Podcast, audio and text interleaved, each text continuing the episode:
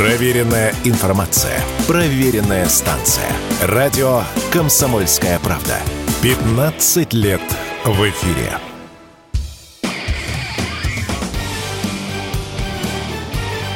Говорит полковник. Нет вопроса, на который не знает ответа Виктор Баранец.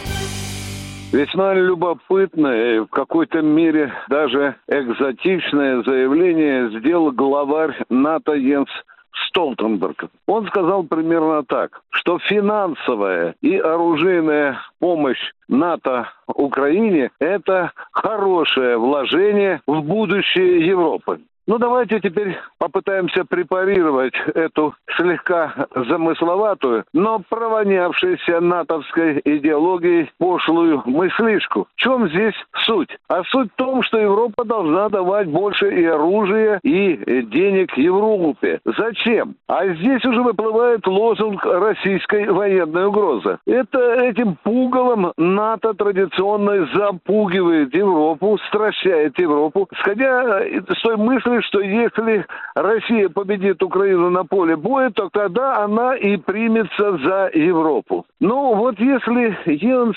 Столтенберг, человек, который вроде бы нормальный, если он не находится в алкогольной коме, то мне бы ему хотелось задать вопрос, какого черта России делать Европе? Зачем ей захватывать эти карликовые республики Прибалтики, идти на Польшу, на Германию, на Францию? Ну зачем? Вот ответьте, есть ответ ответ на этот вопрос. Нет. Ну что нам Прибалтикой? Что нам сыра своего творога, шпрот не хватает? Или что, мы не можем никак обойтись без польской картошки, клубники или яблок? Ну глупо же. Тем не менее, вот этот лозунг российской военной угрозы, он уже давно внедряется в мозги европейских стран с помощью идеологов НАТО. И вы знаете, это все-таки влияет. Вот посмотрите, рядышком, ну вроде бы нейтральная, добрая, трудолюбивая Финляндия. Она всегда, в общем-то, была такой, скажем, спокойной соседкой России. Тем не менее, довнедрялись в мозги финнов лозунга о российской военной угрозе,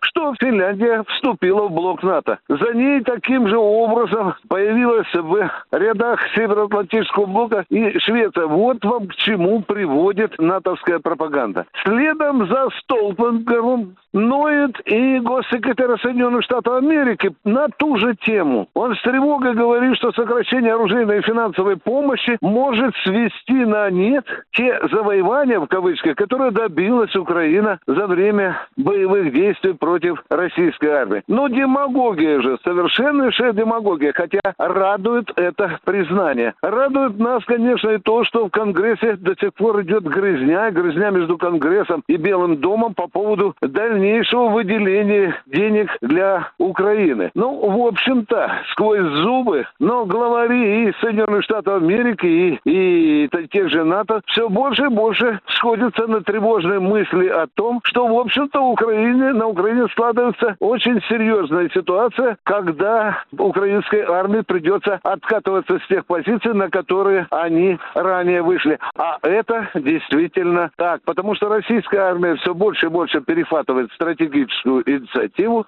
она все больше и больше добивается определенных успехов на линии боевого соприкосновения, и вот это страшно пугает главарей НАТО. Ну что же, мы будем делать спокойно и уверенно свое дело, о чем бы там ни рычали наши недруги. Виктор Баранец, радио «Комсомольская правда», Москва.